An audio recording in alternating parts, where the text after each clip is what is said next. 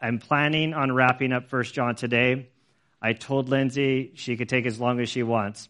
So I figure I could have anywhere from five minutes to 20 minutes or two minutes um, because you don't get the missionaries through every so often. So Lindsay's family is in, in Las Vegas. I know last time and every time she says we need to come up with a new story, but I can't rewrite history. And so I met Lindsay in Africa, in Kenya, visiting uh, the, um, the Wagnell family. And so I'm, I was only there for like four days, so I'm super jet lagged. Joe's taking me to the hangar. He's introducing me to all these people. Lindsay, this like, this like young little girl comes pop, popping in and says hi to everybody. Everybody says hi, Lindsay. In my mind, because we are quick to judge people incorrectly most of the time, I, I think, oh, cute little girl. She must be an office girl doing admin stuff or whatever, like up there. Then we go through the the building. I say this is a confession, not a like I'm. Uh, then we go through. Joe walks through a room. They're like, "Hey, you here for the prayer meeting?" I can see Joe going, "Oh yeah, we're here for the prayer meeting." He totally forgot about the prayer meeting. We have a time of prayer, and then Joe's like, "Hey, our chief pilot's here. Uh, I bet she has some cool stories. Hey, Lindsay, can you share some cool stories?" I'm like, "Oh, Lindsay, you're the chief pilot." And so I like afterwards go up to her and I'm like, you're going to think I'm a weirdo. And she's like, Well, let me be the judge of that. I'm like, Can I get a selfie of you to send back to my daughter? Because we just read about Betty Greene. And she's like, Okay, I think you're kind of creepy. And, uh, but okay. Uh, but so we adopted her. And so because she's in Vegas, her family, she's able to pop in and out. And so Lindsay's going to come up and she's going to share with us. And there will be a Q&A time. So be prepared with your questions uh, for her. And I'm going to turn off this one.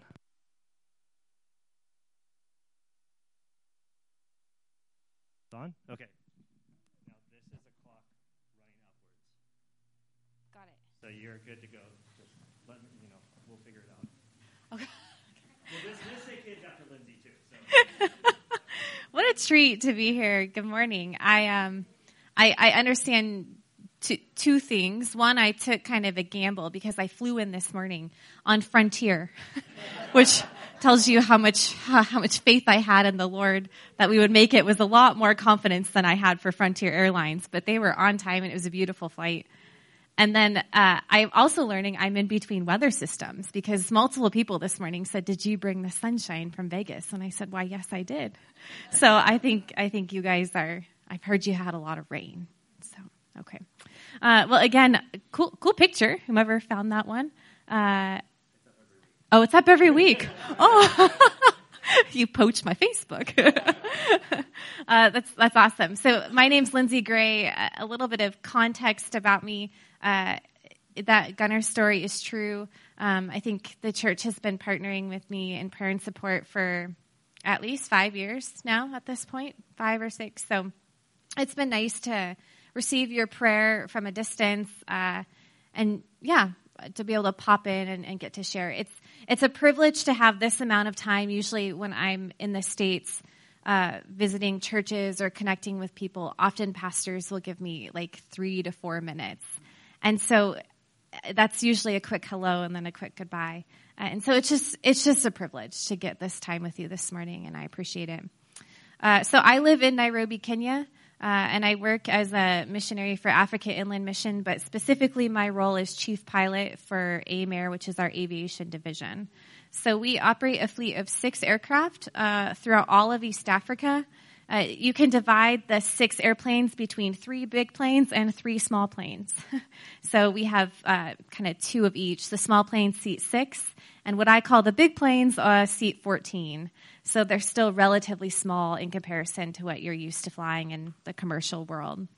Um, I fly both of those planes, and then my role as chief pilot is I'm responsible for the training, proficiency, uh, flight scheduling, member care of our team of 14 pilots, which doesn't seem like a lot, um, but everybody's got unique needs and concerns, and so it's it can be yeah, it's it's a fun role. I, I really enjoy it. So, uh, just for context, we are depending on your time zone change, we're either ten or eleven hours apart. Kenya is located right on the equator, so we run a twelve-hour day year round. It's super nice. Sun comes up at six thirty. Sun goes down at six thirty every day of the year.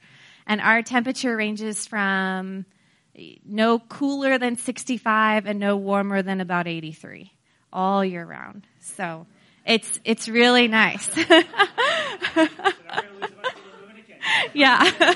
so people often ask me like, is it so hot there? Like, what is it like? And I'm like, no, like, I don't bring my winter clothes and I just wear a light sweater. So, uh, it's it is a treat to live there. For context, uh, Kenya shares borders with some friendly countries and some unfriendly countries. So we share borders to the south with Tanzania.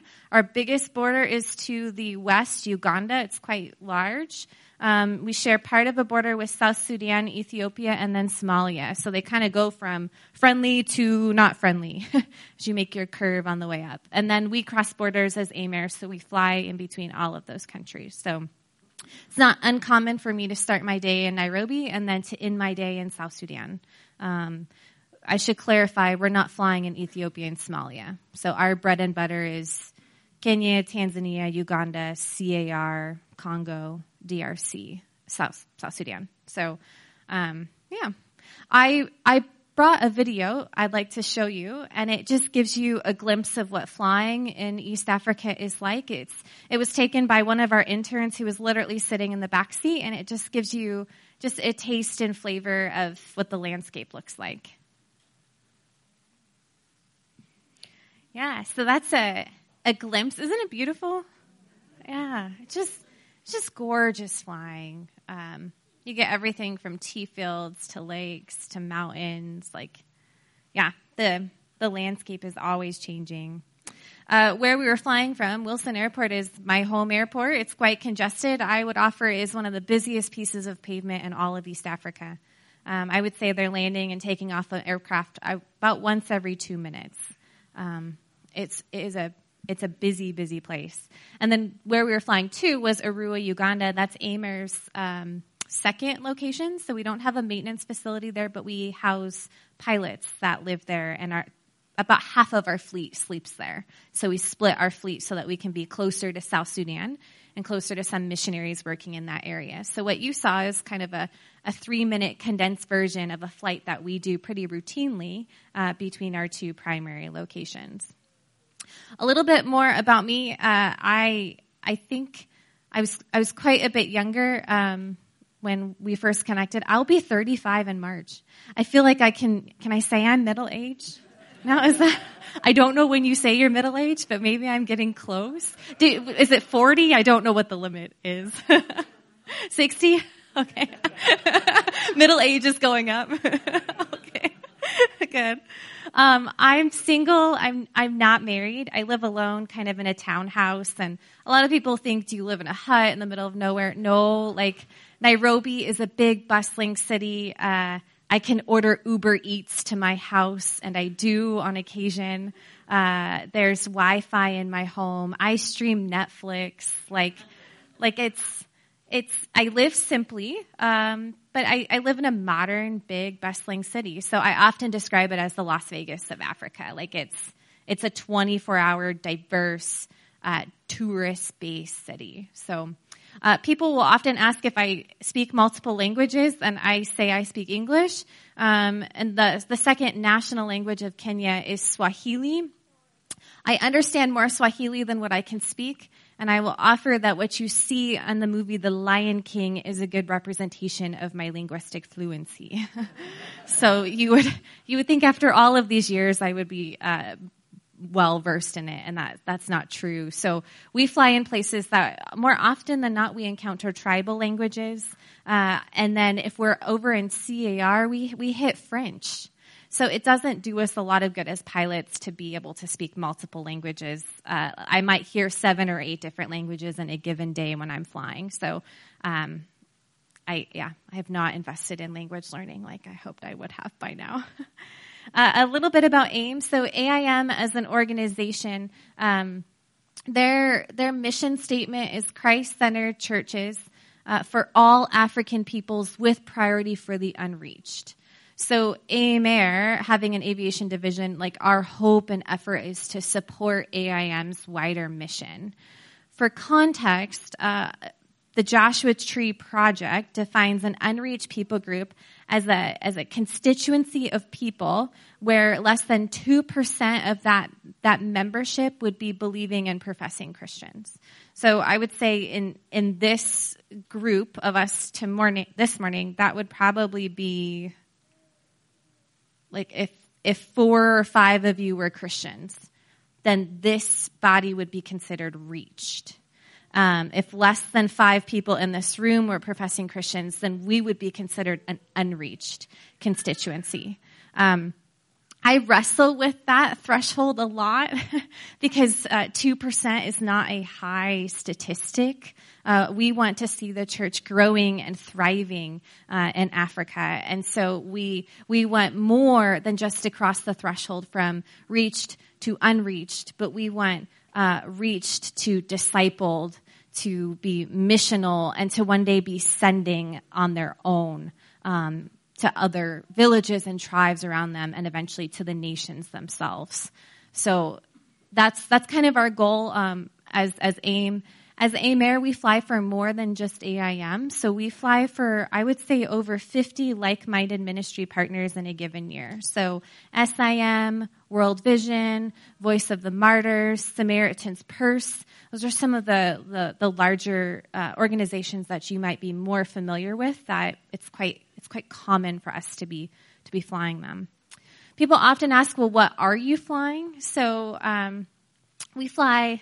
I, I, I, joke we're either flying uh, self-loading cargo people, which I like uh, because I don't. Yeah, you load yourself in and you buckle yourself in.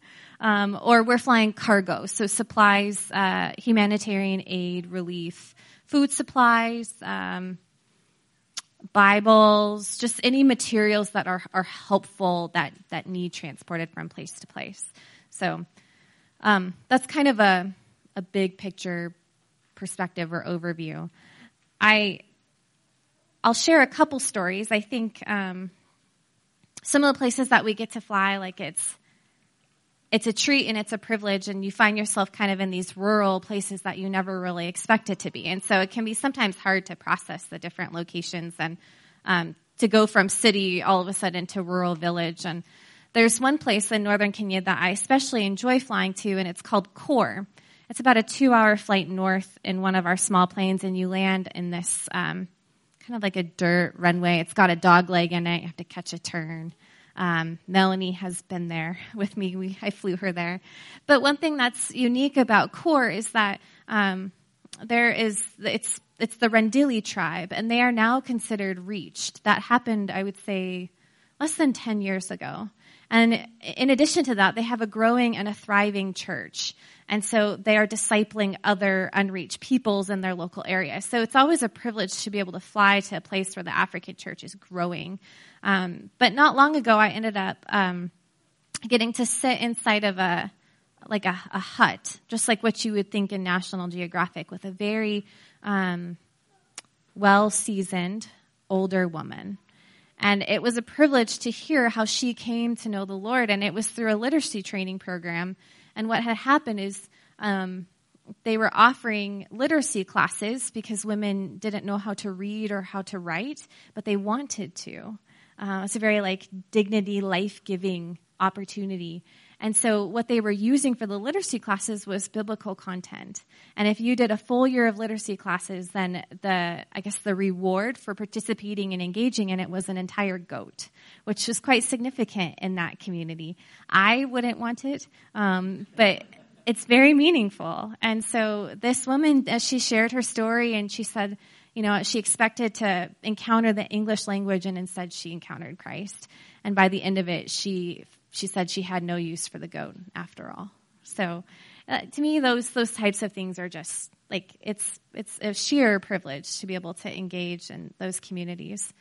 Um, in contrast, I I found myself on kind of the coastal part of Kenya, close to the border of Somalia, and that would be considered a, a harder region.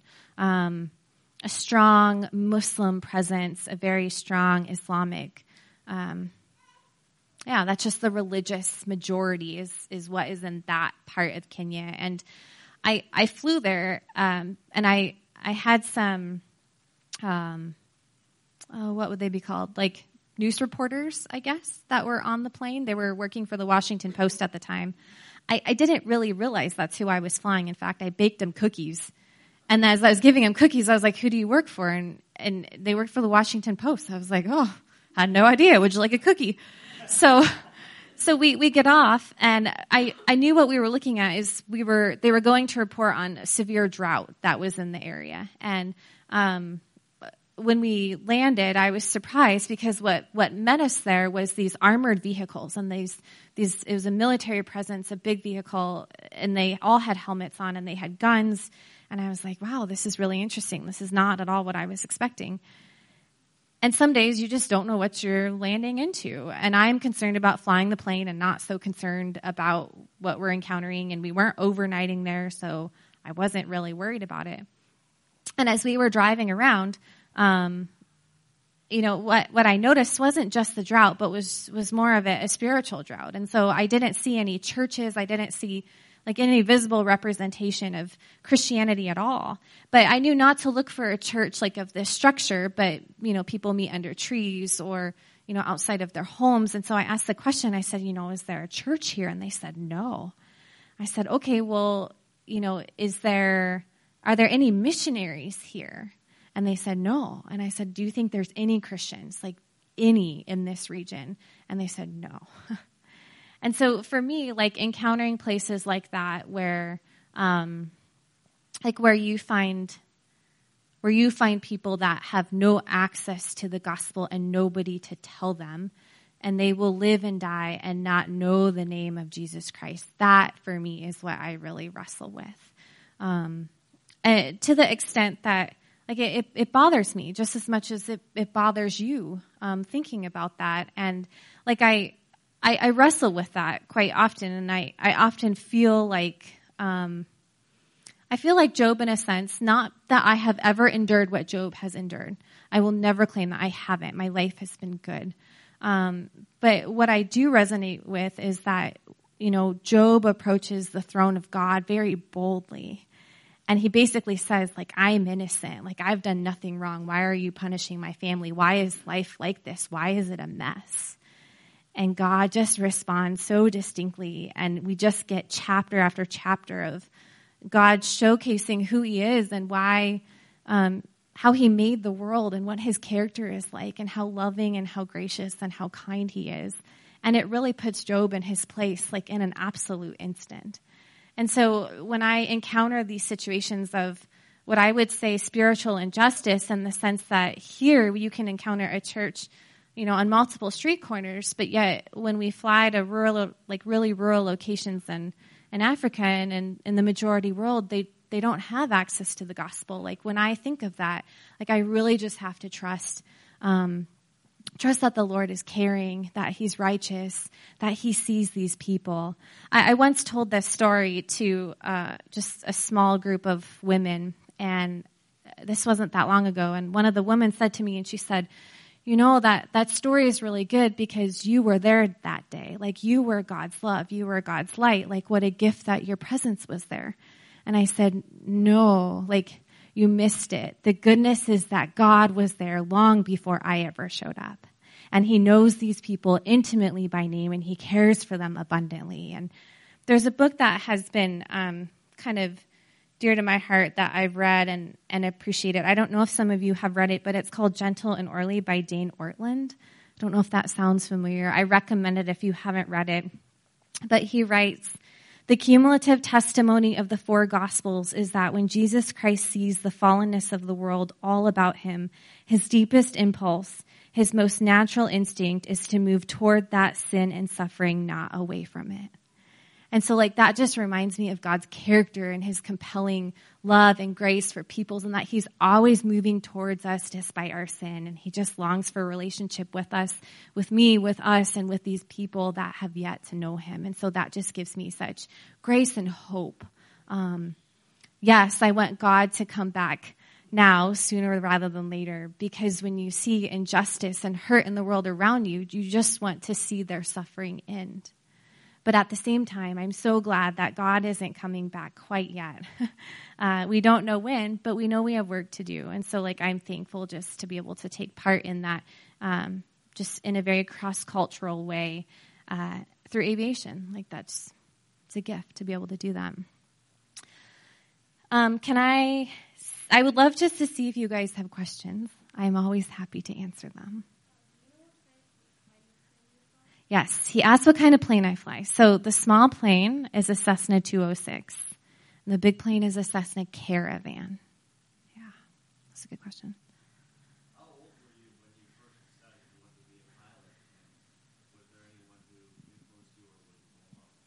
So I don't come from a family of aviation, which is actually quite uncommon. Uh, usually, pilots breed pilots, uh, and that's not my not my story. So no, like we were, we I was raised in a missional home. I have a sister, and um, I just felt like I wanted to use my skills and giftings for ministry as much as possible. But I also had an interest in aviation, almost at the age of like 10, 11, and 12. And I'm so grateful that my parents, rather than hearing, you know, their young 11 year old daughter saying she wants to be a missionary pilot and dismissing it, they did everything they could to expose me uh, to aviation. And so I started taking aviation classes actually in high school. And then I started flying at 17. Um, so I've now been flying for half my life. yeah.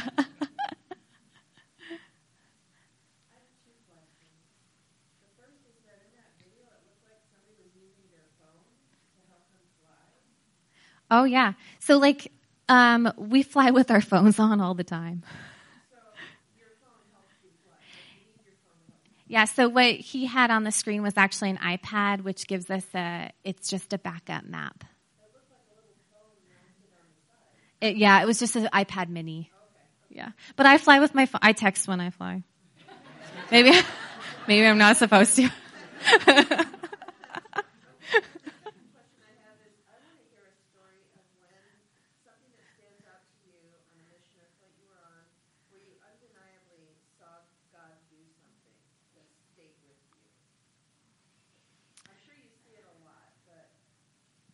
You know, that's, that's such a hard question to answer because um, I I always feel like my my responses are never like like good enough.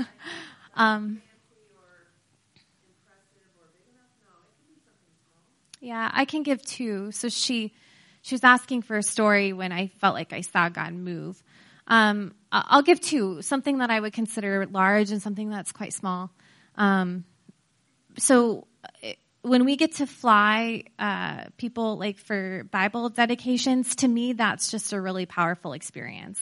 So when a village receives a Bible translation in their heart language, it is an all-out fiesta. Like, like the whole village comes. Um, they will often bring like the translations in on camels, which are their most prized creatures, and it's just a full day of feasting and celebration. And it, to me, I like that's God moving among the nations when people can read scripture in their heart language. And I know that they're not just feasting that day, but they're feasting on scripture for generations to come. And so, like, I really enjoy being part of flights like that. Um, I find that to be a really moving and powerful thing.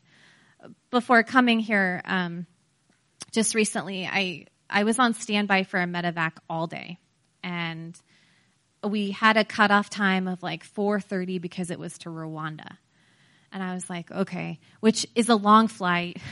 it would have been hours to get there, hours to come back. And so the cutoff time comes and goes.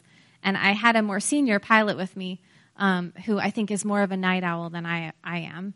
And the flight ended up kind of confirming an hour past our confirmation time. And so we ran the numbers and we were like, no, we can still make it within our duty limits. Let's do it.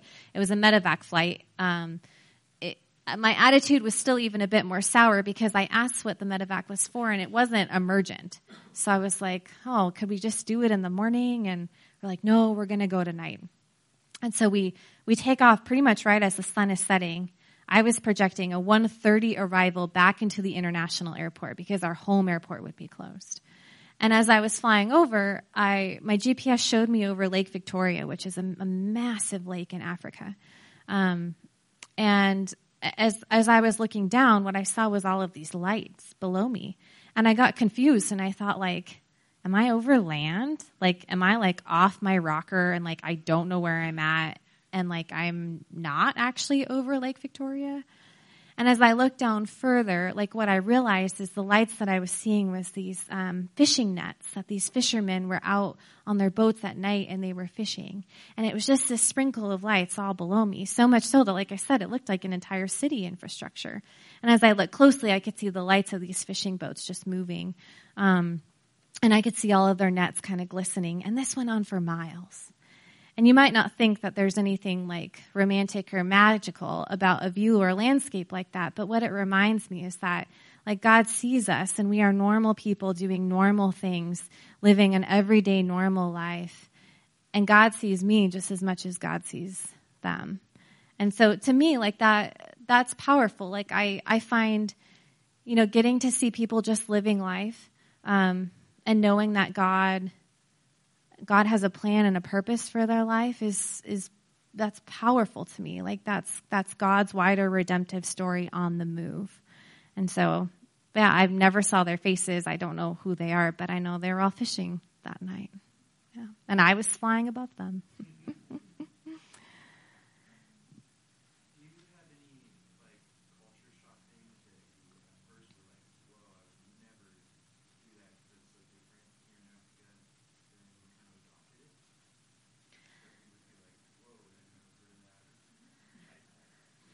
Chai time. yeah, so Gunner's mentioning chai time. So like, um, yeah, I would say culturally it's a slower pace of life. And so for me as a doer, like that's hard and difficult for me at times. Yeah, every day at between at 10 a.m. and at 3 they have chai time. Um, sometimes I hide away in my office and I'm not good. Like I don't go to it because the day is busy. But if I can go, like that's something that I appreciate culturally. And then when I come back here, I, I miss that. Like I miss that casual nature. It's like having donuts this afternoon. That's our, that's the chai time that we have every day. It's a much more relational culture. I will tell you a funny chai story though. I was up in northern Kenya and, uh, they gave us chai, which is like milky tea. But I had never, I sipped it. I never had this kind of chai before. And it was, they, it was camel chai and I wasn't, that surprised me because I was like, oh, I thought it would be like go or something. No, it's camel chai. But let me tell you, camel chai is like salty, milky tea. Like it is full of salt. It's disgusting. And so I was like, I can't drink this. And so I ended up, like my friend and I, I had, I had a another pilot's spouse was with me. Her and I tasted it. We looked at each other and we're like, this is not going to go down well. And so we, we just said that we wanted to go like tour the Shamba. Like we wanted to look around and like see the homes and structures. And then we went and like conveniently spilled our tea like all over the ground in multiple places so that when we returned our cups were empty and we didn't, we, I didn't drink it. It was, it was not great. Maybe that's, that's not a great missionary move, but that is, that is a strategic missionary move and it worked. they asked if they could top our cups back up again, and I was like, no, I'm so full, thank you. yeah.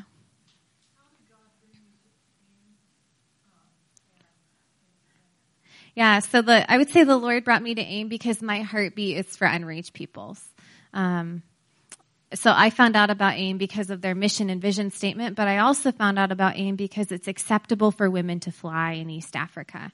It's not controversial like some other countries. Like I can freely fly, move about. I don't have like significant security concerns. AIM Air had one female pilot before me, and there's actually two of us now. And I think it's really cool. She has a family, uh, has a young child, and, and she she flies. So um, it's it's kosher for for female pilots to be there. I I I have some hesitancy with the term female pilot because I want to make my coworkers all T-shirts that says male pilot because there there's the airplane knows no distinction. Um, in fact, I get a lot of privileges just by having a female voice that, that comes over the radio. So much so that I get priority for traffic and all, all sorts. Of my like, yeah, my coworkers don't know that until they fly with me, and then they, they realize, like, oh, you're like number one, and I was like, yeah. so, um, let me allow me just to share something. I, I, have gone longer than I thought I would. Um, Gunnar Gunnar knows me well, um, but I guess I want to just leave you with an invitation, uh, not a challenge because I, I don't I don't view it that way, but an invitation. And I think for me, something that I, I really wrestle with is I am very like I'm task oriented, and I'm, I imagine many of you here are as well. We like to get things done. We appreciate uh, making progress in our day. Um, that's how I function. I'm a very type A personality. Oh, sorry, type A personality, and um, so what it means is often like my my vision of community is, you know, if somebody's sick, I, I want to take them a meal, but I don't necessarily want to spend time and sit with them. um, or you know, somebody needs me to run vanilla because they're baking over to their house. Like I'm, I'm happy to walk it over, but I, I probably don't want to stay with them and make cookies. Um, and so I'm, I'm really trying to work on that. And I think, I think that really is the type of holy community that God invites us to as a church.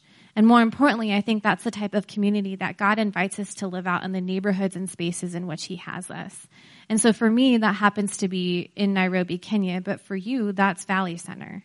And so, like, I just want to invite you um, just to be looking for those opportunities with me in this year and um, just to, I think, lean into that community um, in a deeper, vi- vibrant way and to be seeking people that um, that are, are different and also people that may not know the gospel.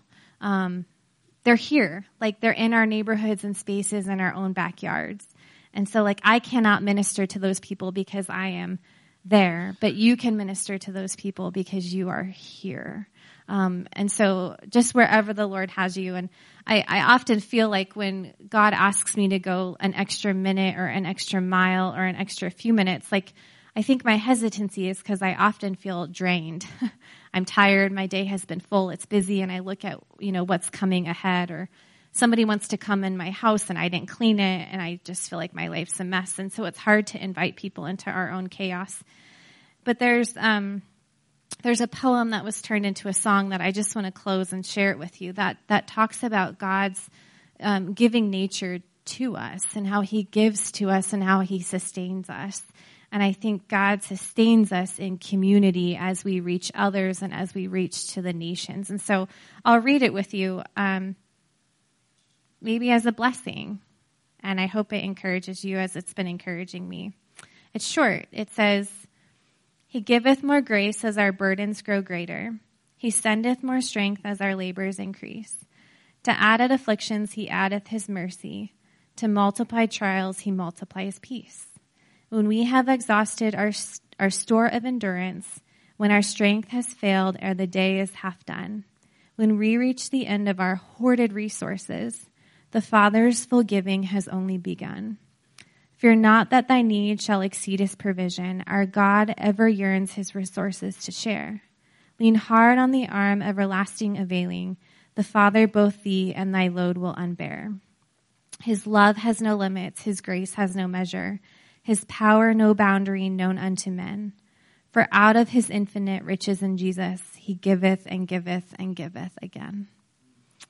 I just find that to be so powerful that we are on the receiving end of God's love and that God invites us to go in the neighborhoods and spaces in which we, we, we live and to give of ourselves unto people who don't yet know him. So that's my invitation. Those are things that I'm musing on and thinking about and, um, I'll leave you with that and just an expression of gratitude for your prayer and your giving and your support. This church is meaningful to my heart. You've provided tangible support uh, through gifts before and financial support, and I want you to know that, that that means something to me, and I'm deeply grateful. So, I will find you outside with a coffee in hand and a few donuts.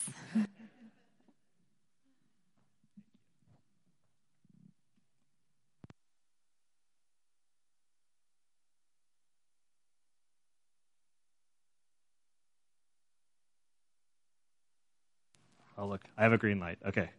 Um, I know I promised the kids they could leave, but I figure it's easier for me just to finish. I'm going to go with the three minute sermon. Uh, we're just concluding First John, and I, I had in my mind that it could be like three minutes, five minutes, 40 minutes.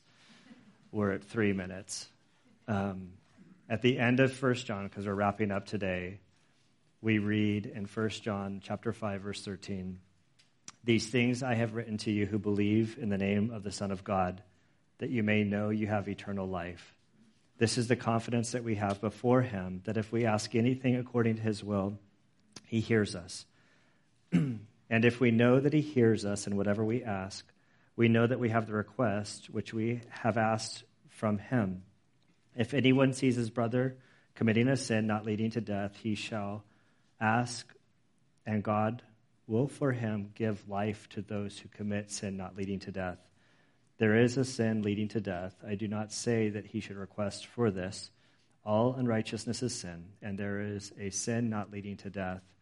We know that no one who is born of God sins, but he who is born of God keeps him, and the evil one does not touch him. We know that we are of God, and that the whole world lies under the power of the evil one. And we know that the Son of God has come and has given us understanding that we may know him who is true, and we are in him who is true, in his Son Jesus Christ. This is the true God and eternal life. Little children, guard yourselves from idols. Now, there's a section in there. This this is actually it's a it's a simple passage for the three minute version.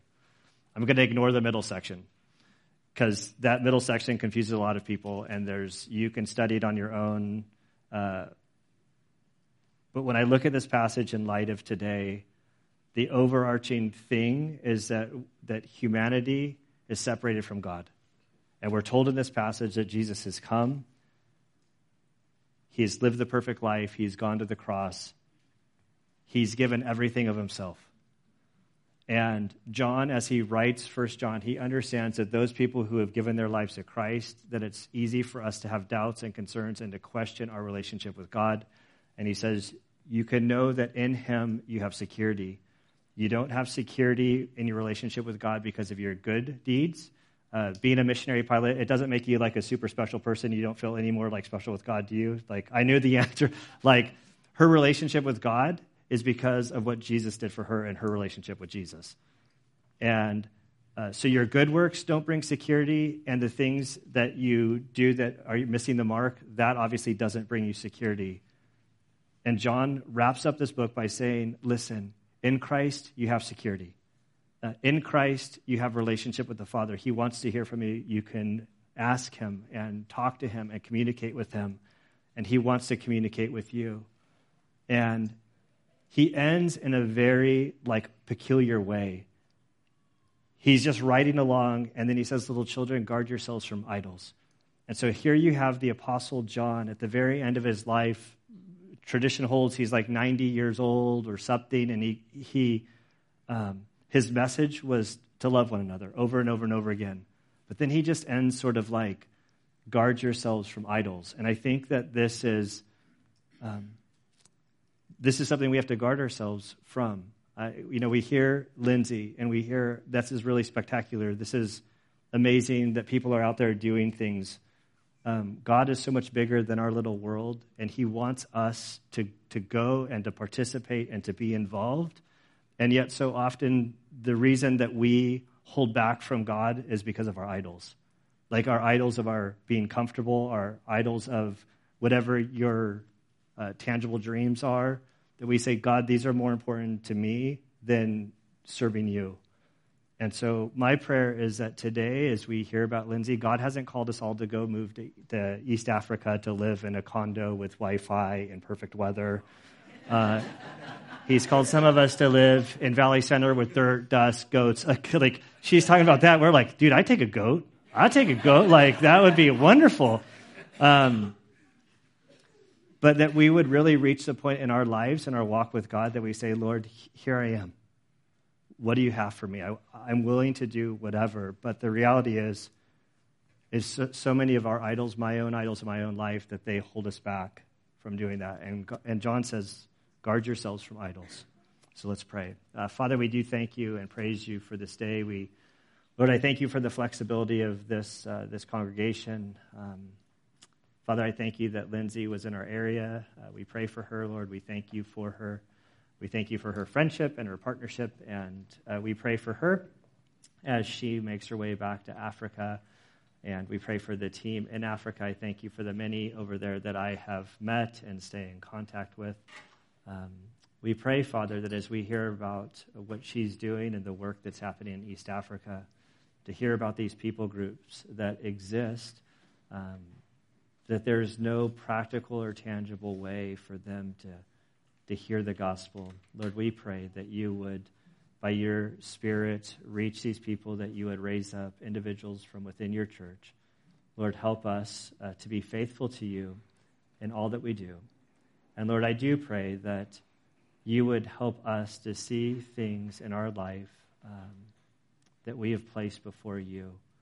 Uh, it's, it's easy to think of idols in the sense of little trinkets that other people do. But Lord, I pray that you would show us the idols that we have um, our security, our, uh, our preferences, things that we want, um, that we hold on to, and that we say no to you because we don't want to give up these things. And so I don't know what these things are in each one of our lives, but I pray, Father um, that you would help us to give all of us to you. And we thank you uh, that you have given all of us, uh, given all to us in Christ. And so we love you, Father, and we pray this in Christ's good name. Amen.